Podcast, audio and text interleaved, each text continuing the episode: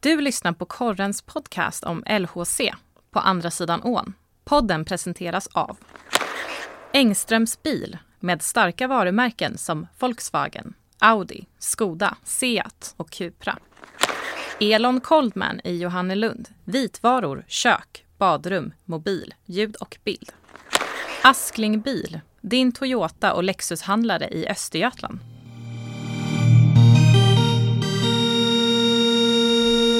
Ja men Pelle, det mest spännande ikväll förutom matchen blir väl att se om isen håller.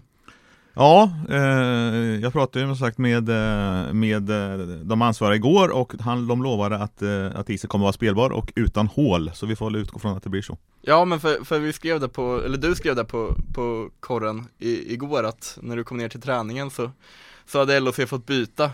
De skulle få gå in i Stångebroallan istället i och med att det var hål i isen igen, och det har det ju inte varit en gång, inte varit två gånger utan flera gånger, och Klas Östman var förbannad när du träffade honom. Ja, jag kom dit och liksom gick in som vanligt i Sabarena och sådär, men upptäckte att det var 4 stycken som åkte på isen och ingen av dem hade hade träningskläder på sig, så att men då kom någon kille där och sa glatt att nej, de är i Stångebro, det har blivit ett hål i isen. Jaha, sa jag, så gick jag in dit och tittade på träningen där. Och sen så gick jag då tillbaka och surrade lite med Klas Östman efter träningen, och han var ju helt klart väldigt irriterad. Och det är klart att det kan man ju förstå, men om det här har hänt nu x antal gånger så är det klart att det blir liksom att man tröttnar till slut. Är det där som är, alltså att det har gått dåligt för LHC de senaste säsongerna, är det isens fel? Det tror jag dock inte. Om nu isen... Det är mycket snack om att det är dålig kvalitet på isen i Saab Arena, så att, men det är klart att då borde det nästan vara en fördel för LHC i och med att de får träna på den dåliga isen hela tiden då, i så fall. Ja, men för att dra en fotbollsparallell så är det som de här riktigt dåliga arenorna i Allsvenskan liksom. Och så kunde det bli en fördel till det bottenlaget. Men nej, jag vet inte, men det är klart att liksom att visst, okej, man kan skratta åt och tycka liksom att det ska de väl kunna klara, och så är det naturligtvis, och det sa Östman också, att det är klart att vi överlever det här liksom, det är liksom inte hela världen, men det är ändå liksom ett frustrationsmoment att man inte kan lita på att isen fungerar som den ska. För att avrunda där, men har du någonsin hört om en för varm målbur tidigare? Det var ju det som skulle vara anledningen. Ja, det var anledningen, och nej, jag förstår. Vad har de gjort med målet? Jag vet inte om det har stått på något nära någon maskin eller något sånt, jag vet faktiskt inte. Jag har själv tummen mitt i handen och är nog en av de mest otekniska personerna, i alla fall i den här podden. Så att, nej, jag vet inte. Men märkligt var det, och hoppas inte att de har samma målbur ikväll. Nej, då... Eller i alla fall att den har kylts av. Ja, men det är bara att ställa ut den i det här vintervädret, så är det nog bättre.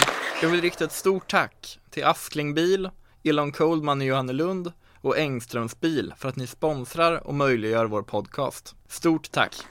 Du har ju som vanligt öst på med LHC-nyheter här på sajt, och den senaste som kom ut var LHCs oro för att betala tillbaka 2,5 miljoner i pandemipengar, som vi säger, pandemibidrag som man fick då. Du snackar med Christer Trädgård, vill du berätta lite mer om det? Nej, den oron har ju funnits hela tiden, så det är egentligen kanske inget nytt egentligen då, men det är klart att i ett läge där man har liksom en kärv ekonomi och man har gjort en budget där man räknar med slutspel och man ska göra 4 miljoner i vinst för att vara säker på att ens få vara med nästa år, så är det klart att i det läget tappa 2,5 miljoner skulle ju vara ett riktigt smäll. Och det som talar mot LHC i det här fallet är, om jag fattar saken rätt, att man har gjort så många dåliga ekonomiska säsonger innan, vilket gör att det är svårare att peka på att det var pandemin som gjorde att man gick dåligt även förra året. En hel del klubb har ju fått rätt och liksom har sluppit betala tillbaka, och det är väl det LHC hoppas på också naturligtvis. Men de har gjort bättre resultat innan, vilket vi liksom, och det kan nog möjligen försvåra lite för LHC, är min känsla. Ja, nej, men det känns ju som att måste väl ta fram lite publiksiffror och så då, säkert, och visa att ja, men det här minskar drastiskt under pandemin och allt. Men sagt, det blir ju tuffare då när det inte har gått så jäkla bra ekonomiskt tidigare heller. Alltså det som LHC har till sin fördel i det här fallet är ändå liksom att arenan är så pass stor, så att rent teoretiskt så kan man ju säga att de har tappat en otroligt massa pengar i och med att, liksom, att man inte kunde få ta in något folk. Så att, sen är frågan om det hade varit så mycket folk ändå. Nej, precis. Men allt blir liksom på något sätt hypotetiskt, för det är ju ingen som vet. Nej, som sagt, det skulle vara ett jäkligt hårt slag mot dem om de blev tvingade att betala tillbaka det. Du luskar ju lite i, ja men de säger ju det att de har en krisplan. Du frågar, har det med nedskärningar att göra då? I personal eller vad, hur ställer du frågan? Ja, precis. Ja, precis. Det sa Christer Trädgård nej till. Ja. Men vad tror du det kan vara för krisplaner de har? Ja, det är jättesvårt. Alltså, LHC har ju redan en rätt slimmad organisation. De har inte så mycket liksom att ta av där. Utan den är nästan nere på låg nivå jämfört med många andra klubbar. Alltså den stora kostnaden är ju A-truppen. Det är ju lönekostnaderna för spelarna. Men samtidigt så, som han sa också till mig där, att skulle vi börjar skära där, då kommer vi inte gå till slutspel. Och de måste ju till slutspel för att få in pengar, så att det är klart att de sitter i någon slags rävsax. Ja, verkligen. Och det känns som att den här säsongen, eller det här året som kommer nu, eller som vi är inne i nu, är på något sätt ett nyckelår för hela LHCs framtid på något sätt. Alltså det jag menar, det kommer öka, så alltså, de här ekonomiska kraven ökar. Du måste ha 5% av din omsättning i kapital till nästa år, vilket gör att LHC behöver ligga på 7,5 upp mot 8 miljoner. Och man har 4,5 miljoner nu i eget kapital, så det är ganska mycket pengar som krävs. Och det är liksom inget som man... Alltså utan slutspel så måste man ju ut med pengahoven och tigga pengar för att klara det här. Tror du de krafterna finns kvar? Det har man ju sett genom åren liksom, att det finns krafter i Linköping som vill komma in och stötta liksom. Men hur många gånger kan man be om det liksom? Nej, det är det. Alltså, det finns ju någon slags... Ja, alltså vad ska man säga, någon trovärdighet att man måste ju lyckas någon gång snart. Alltså, man kan ju liksom inte bara få in pengar och utan att liksom prestera, utan det handlar om att nu måste jag se prestera. Det är ju liksom, jag menar, så är det. Och blir det inte slutspel så, ja, då vet det 17 vad som händer. Men det är klart, jag tror samtidigt inte att det kommer gå så långt att man låter LHC liksom gå under, utan då kommer man ju få in de här pengarna som behövs. Det är jag ganska säker på, men det är klart att i längden blir det ohållbart att tänka så. Ja, men jag tänker spontant bara, men nu är det ju ett halvår sedan typ som vi skrev om det här för sig, men de här extra pengarna till spelare som man har fått. Mm. Var det 10 miljoner på 3 år? Eller? Ja, 10 miljoner per år i 3 år. Ja. Jag tänker då kanske man kan få av de pengarna till det. Då får man förhandla med de som ger ut de här pengarna. För de pengarna är ju tänkt att öronmärkas till nyförvärv. Till toppspelare. Precis, men det blir också ganska enkelt att argumentera. Ja, men vi kommer inte kunna värva några spelare för vi går under om vi inte får de pengarna till det här. Liksom. Absolut. Så att, det är klart att det blir någon slags förhandling kring det. Och det är klart att men det finns inget lag att värva för, så då är de pengarna värdelösa ändå. Så att, visst, absolut. Det kanske är krisplanen. Vi har breakat det. Kan vara så kanske. Jag vill rikta ett stort tack till Askling Bil, Elon Koldman och Johanne Lund och Engströms Bil för att ni sponsrar och möjliggör vår podcast. Stort tack! Vi vill ju ha in så mycket frågor från er lyssnare som möjligt, men det är som vanligt, och det älskar vi, det är Alex här, som jag brukar säga också, som har gjort vårt vackra omslag, som återigen levererar 2 bra frågor. Fler får gärna höra av sig. Tidigare har jag pitchat våran poddmail, men ni kan lika gärna mejla sporten@corren.se eller någon av mig och Pelle, då är det för .efternamn@corren.se, och ställ lite frågor för då tar vi upp det här i podden. Absolut. Vi älskar idéer. Och Alex, första fråga här är vad som egentligen talar för att LHC ska kunna värva klassspelare, i och med att det kanske inte är det laget som har gått bäst de senaste åren, och kanske inte är det attraktivaste på marknaden. Nej, det är klart att det är, och det är klart att många spelare vill gå till en klubb där man känner att de kan vinna någonting. Och att LHC ska vinna SM-guld känns ju väldigt långt borta. Och så det är klart att då måste ju till något annat. Och det är klart att jag tror att LHC behöver ofta kanske betala mer för att vinna de här bästa spelarna. Eller om det kan vara någon, att man har kontakt och att det finns någon personlig koppling. Sådär. Hultström till exempel. Ja, Hultström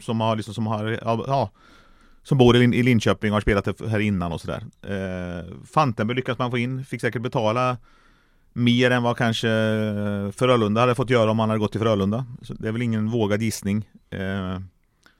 Så det är klart att det går, men det är klart att det är svårare, mycket, mycket svårare för ett lag som ligger där LHC ligger liksom i hierarkin just nu att värva toppspelare. Och det ser man ju, alltså, när LHC var högre upp i den här hierarkin, så då landar ju fler toppspelare liksom in.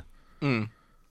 Ja, men där har vi det enkla svaret helt enkelt. Men det är inte omöjligt, men och det finns ju då grejer som talar för att de kan värva klassspelare, men det kan bli lite dyrare och det är inte något som går i hand i hand med hur verkligheten ser ut för LHC. Nej, och det svåra nu är väl också liksom att man kan kanske tycka att de borde ta in den och den spelaren, men liksom är det och man kanske måste ha dem här, om man eventuellt har några pengar kvar så kanske man behöver liksom ändå spara dem lite till annat om det skulle dyka upp som pandemipengar.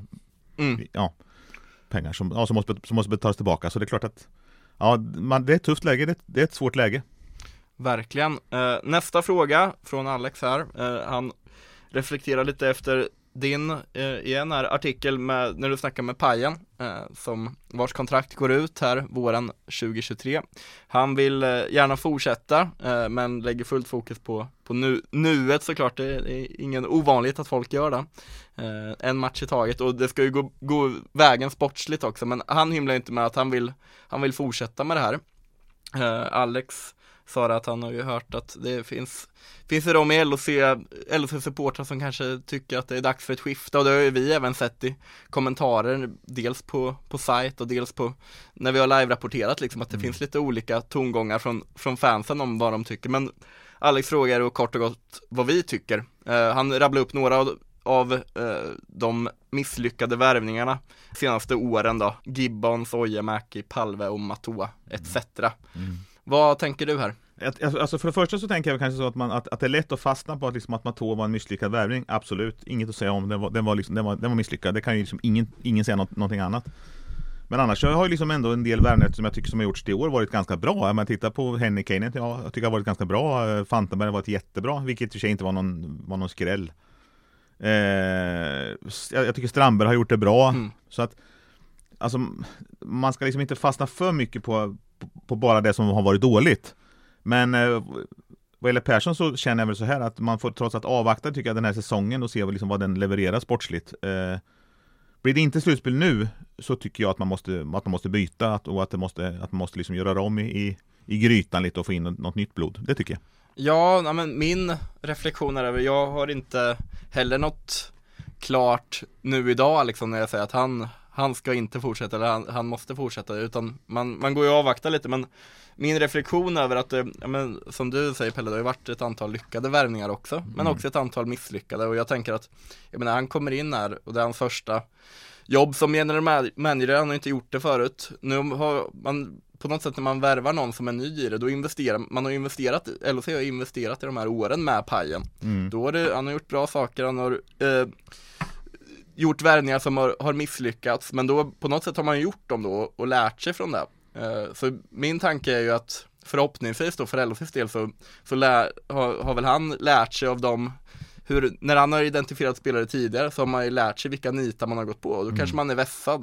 Så på det sättet så tänker jag att det kan vara spännande med en fortsättning för att se hur han är som vässad efter de här erfarenheterna helt enkelt. Ja, men det är spännande. Om man tittar på Johan Hemlin som ju var sportchef under många år och hyllas av väldigt många. Fick också ganska mycket kritik trots allt, och liksom alla hans värvningar var heller inte... Det är omöjligt att bara värva bra. Det som han gjorde, min känsla är att det som han gjorde som inte LHC gör riktigt på samma sätt längre var att han var mer ute och scouta spelare. Han var mer i USA, han var mer i Schweiz, han var mer i Tyskland och titta på spelare än vad LHCs sportchefer är idag. Vilket också säkert har med ekonomi att göra. LHC hade en bättre ekonomi då och liksom och tillhörde liksom i alla fall under en period där så snackas om att LHC som en av Sveriges 4 stora och sådär, så att det är klart att det har också förändrats, så att men man liksom, det finns ingen sportchef som lyckas med allt. Det är ju Oskarshamn och Thomas Fröberg som har lyckats med nästan allt.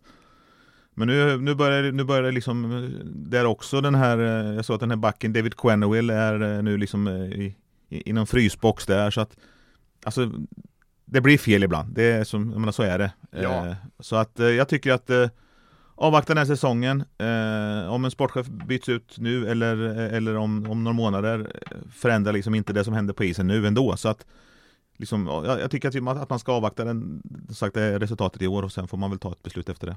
Ja, och är det så att det här det är fortfarande ganska grönt får man säga, samarbetet mellan honom och Jakobsson liksom. Och där, om man då klarar slutspelet nu så kan det vara spännande att se vad de kan åstadkomma ihop när de faktiskt har fått en säsong tillsammans. Ja. De värvningar som kom till år var ju framförallt Pajen och Peter Jakobssons avtryck kommer ju sättas framförallt till nästa säsong när de har jobbat ihop. Ja. Så det, och där känns väl, tycker jag, som en, och du kan tänka mig också, som en spännande kombo här framöver. Absolut. Och nu vet jag att de ska iväg på någon sportchefsträff i Los Angeles tillsammans med övriga SHL inom kort här, och vad jag förstår så ska man då vara kvar lite i Nordamerika och scouta lite spelare också när man ändå är där, och det låter ju bra. Ja, men det är väl som sagt som du sa, att det gjorde de mer förr, och det kanske är något man borde ta upp igen och faktiskt vara ute på fältet oftare liksom. Vi går vidare, avslutar med återigen ditt snack med Linnea Johansson här. Det var inte det längsta snacket, men det var ändå en nyhet. Det var mer, det var mer lite SMS-kontakt, men ändå. Ja, jag förstår. Men hon är det en månad hon har varit borta nu, och det blir längre. En dryg månad och det blir längre. Hon vill inte säga vad det handlar om, men det är någon slags överkroppsskada som det brukar heta. Jag skrattar inte åt skadan utan uttrycket. Ja, det uttrycket vore skönt att kunna kasta i någon papperskorg, men så är det. Nej, men så att, och det lät på henne som att hon vet inte alls hur länge hon blir borta helt enkelt. Nu har Jessica Karlsson gjort comeback, spelade förra helgen.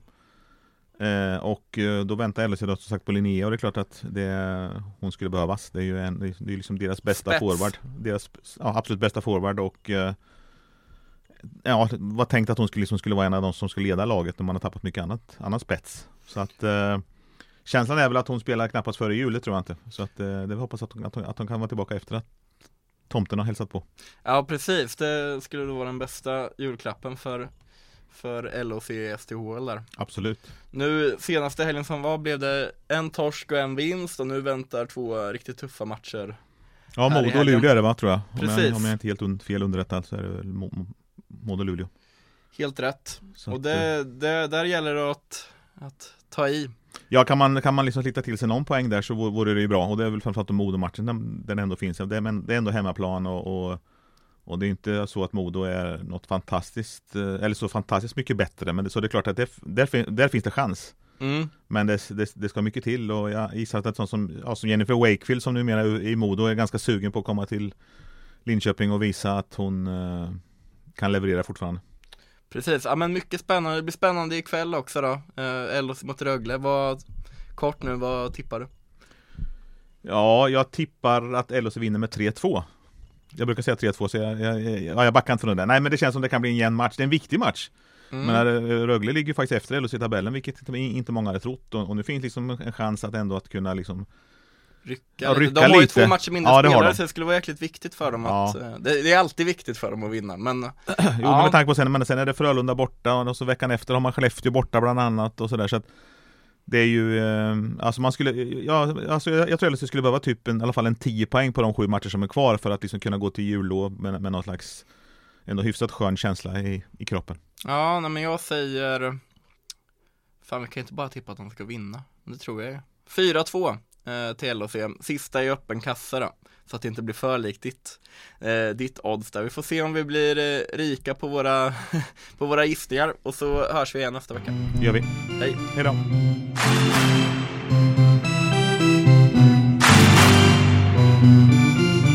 Du har lyssnat på Correns podcast om LHC på andra sidan ån. Ansvarig utgivare är Maria Kustvik.